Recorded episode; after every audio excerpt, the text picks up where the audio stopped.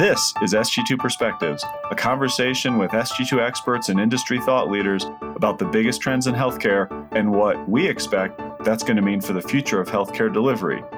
What we're seeing in 2022 is the beginning of the unwinding phase of all this federal support. Our providers are looking to us now, are asking what's going to stick, what's truly going to go away, and how do I navigate that? Hello, and welcome to SG2 Perspectives. I'm your host, Trevor Durin. Today, I have two colleagues with me whose names and voices you will know and trust Bill Woodson and Brian Esser. We're going to talk about a portion of one of our biggest themes for the year, which is the idea that at this moment we would be experiencing a little bit more of a true reset in terms of a focus to more normal health system operations. As we know, that's not the case, largely driven by the cost side of the equation, which is driven by both labor and supply costs. Today, we're going to talk about the payment and policy side of the equation because there have been a number of programs, largely driven by the public health emergency or through the CARES Act, that really helped in the last couple of years. And at some point in the relatively near future, they're going to go away.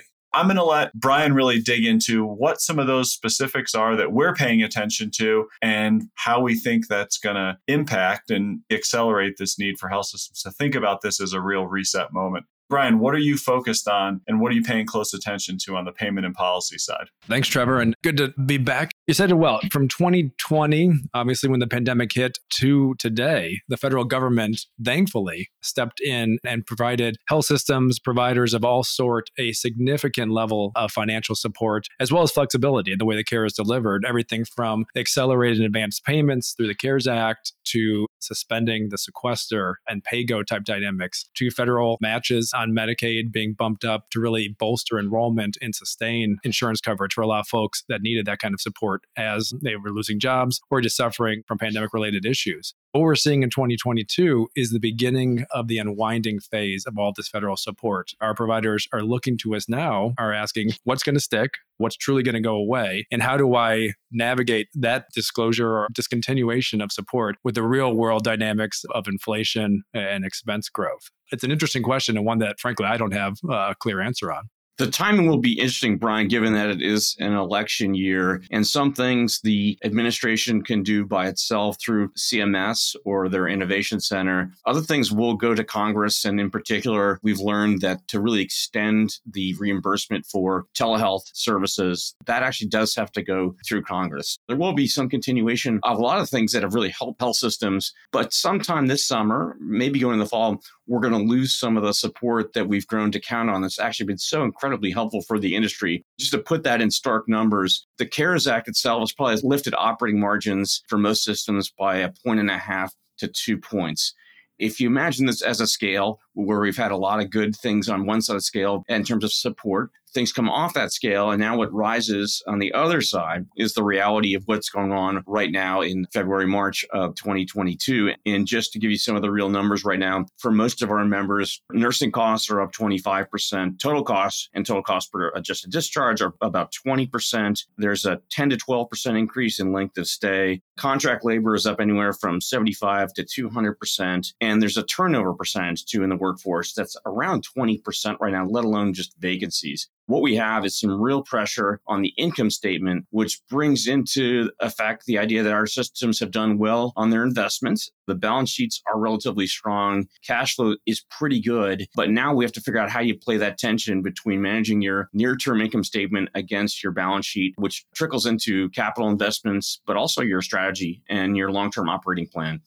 Brian, you touched on two areas that will go a little deeper. The first is the unwinding of the public health emergency, the PHE. There's a few things to touch on there. It's interesting. Let's not lose track of all of the flexibilities that the PHE granted our providers. If you look at globally, PHE, we're expecting what's a 90 day extension time frame that HHS can do. We're expecting sometime in the fall for that to ultimately end, assuming COVID continues its current trajectory down. But within the PHE itself, we would bucket into maybe three big categories of support those being payment, technology related, and then workforce dynamics. Within the payment side itself, remember we have DRG add on payments for all those COVID patients that are continuing to show up, 20% bump. That's continued to offset some of the financial pain for the providers. Telehealth payments at parity still for Medicare fee for service will start to go away. Acute care, hospital at home programs that are tied to the PHE. I think we see upwards of almost 200 hospitals offering those or pursuing dynamics there. And then the Innovation Center itself, ACOs and other models being adjusted to reflect the nuances and utilization for the fee for service beneficiaries. All of that is wrapped into the PHE and dependent on it being in place to continue. What we do with that are going to be interesting. I think telehealth, Bill and I probably would agree, big uptick in utilization, and MedPAC and others continue to monitor is telehealth here to stay? What are the fraud and abuse type dynamics there? But how do we really adjust that program and keep it in place to a degree? And what does that mean for eligible providers, originating sites, the ability to use video, audio, synchronous, asynchronous technologies, RPM, all of those within the technology space probably are going to last in some degree or shape or form beyond the PHE. But others on the workforce side, workforce costs are up, but the ability to have cross state licensing, enroll providers and credential them quicker, ambulance being able to treat on site or at alternative sites aside from the ER, a lot of flexibilities that were inherent there are critical. Bill, when you talk to the members, which of these flexibilities that are likely to go away or definitely tied to the PHE are most useful now and what would be most useful in the future? It varies by the organization, and we get the most questions about the telehealth side to continue to propel and enforce our overall digital health strategy. Where the concern is going to come a bit later this year is that this gets into the weeds of Medicare policy. As your labor costs are up 20 to 25%, Medicare is not going to catch up for about 18 months, maybe 12 to 18 months. And within that, uh, remember, there's all this detail about geographic adjustment factors, hospital wage index, geographic practice costs. I don't see any help coming to help you there. And that also goes for the commercial payers. Your costs are up. I don't think you're going to get any sympathy or help from the commercial payers in adjusting your commercial contracts, even as you're returning to a market that seems more normal with potentially a lot of pent up demand. Although, as we work through our forecasting right now at SG2, there's just lots of unknowns about how much care has been postponed, what the acuity level is going to be truly coming through the front door, and patients' reluctance or willingness to re enter the system.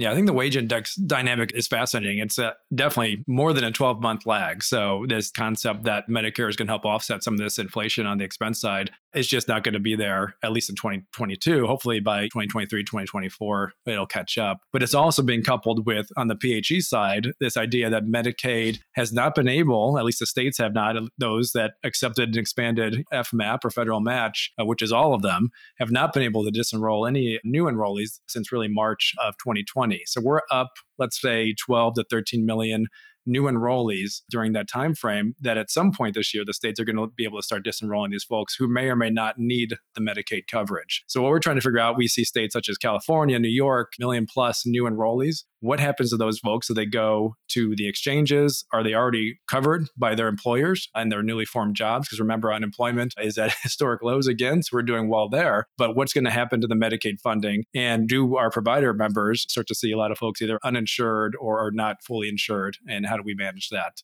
We have a little bit of a debate here of whether this is going to be a real impact. We're seeing revenue cycle, even some of the credit agencies saying this hasn't really shown up on the revenue side for the membership and the providers, but others saying this has been a critical crutch for us. We have a lot of folks that needed this coverage and we're glad that they have it. So more time will tell, but we expect a big disenrollment push probably through 2023. And will that impact your payer mix substantially to be played out? The good news, I suppose, and it's obviously temporary, is that the state budgets, because of federal support, are in relatively good shape for the short term. And CMS's stated policy, at least publicly so far this year, is where their focus really wants to go is into access provider rates. Medicaid and CHIP, which is the Children's Health Insurance Program. That will be a focus of this administration. It seems like it'll play out differently in different states, and we, we can guess how that map would look over time. But in the near term, not a lot of turbulence there. And for most of you, even if we talk about the expansion of the number of people who joined the insurance exchanges, which has been considerable, this is still a relatively small part of your payer mix. And really, what we're concerned about is sort of the more macro picture on the commercial side and supporting a different cost structure, different operational model. And frankly, the industry waiting, needing, searching for a productivity solution that we've yet to find. But now it seems like it's going to be an absolute imperative over the next few years.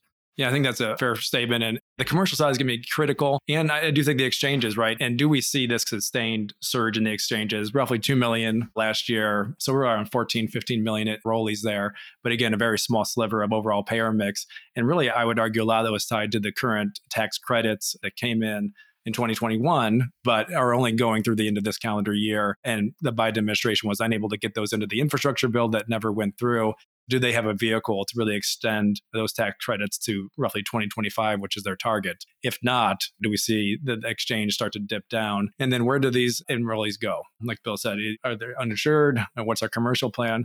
And then really what's going on with Medicare Advantage and the value based care side of Medicare fee for service is the other interesting play here, Trevor.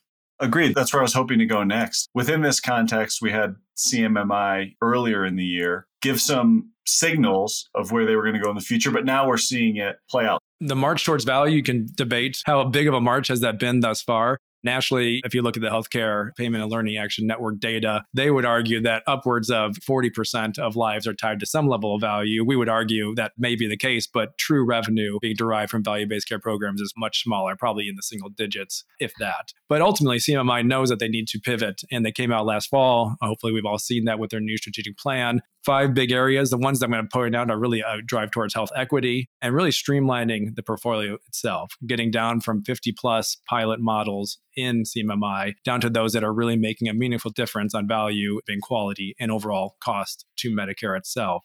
So we're expecting a big infusion of equity metrics and then the potential of pairing up things like bundles and putting those in ACOs or total cost of care programs or bringing back more mandatory models to prevent any kind of gaming within these different models themselves. And we see that with their direct contracting program, most recently last Friday renamed as the ACO Reach program, really bringing capitation into the Medicare fee for service world and then sort of tweaking that program around the edges to address some concerns from different parts of Congress, putting providers back into the governance seat, readjusting benchmarks, and really infusing a significant uh, amount of equity dynamics into the model itself. Bill, what do you think?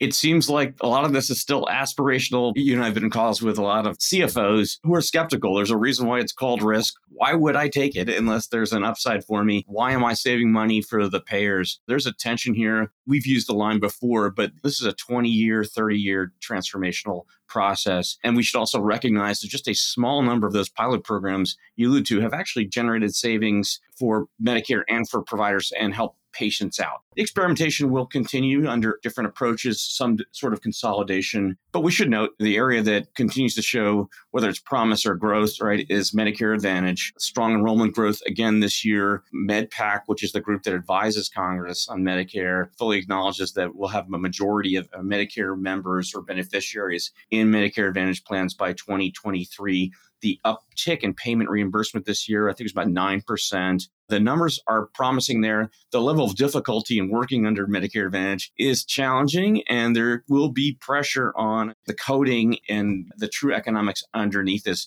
At the moment, though, it was last week, 60 members of the Senate chimed in and said, let's keep Medicare Advantage going. There's strong support for it. We have members who stepped into their own plans in the last couple years or have joined joint ventures, but as a percentage of your payer mix, it really matters. I think the other thing I'd add to the value discussion as we're doing research right now on the portfolio model of managing payers is that the employers are frustrated. So remember that maybe 80% of your commercial business now is from self insured employers, meaning all the payers do is process claims for them. The employers are extremely frustrated with the value that the industry has delivered back that has two implications. One is don't expect a lot of help on your new contracts with increasing reimbursement rates, but also as we're seeing in certain parts of the country, continued interest and rise in direct to employer contracting, whether it's for specialty services or even primary care like direct primary care models. All that seems to have some tailwinds behind it right now. That's something we'll be watching closely. I couldn't agree with that more. It felt like a while back, the employers, especially the HR departments, were afraid of the friction it would cause with the employee base to really direct them towards a provider. That fear seems to have been abated quite quickly now that these costs continue to rise. So, totally agree. Employer relations and direct employer offers are going to be critical moving forward.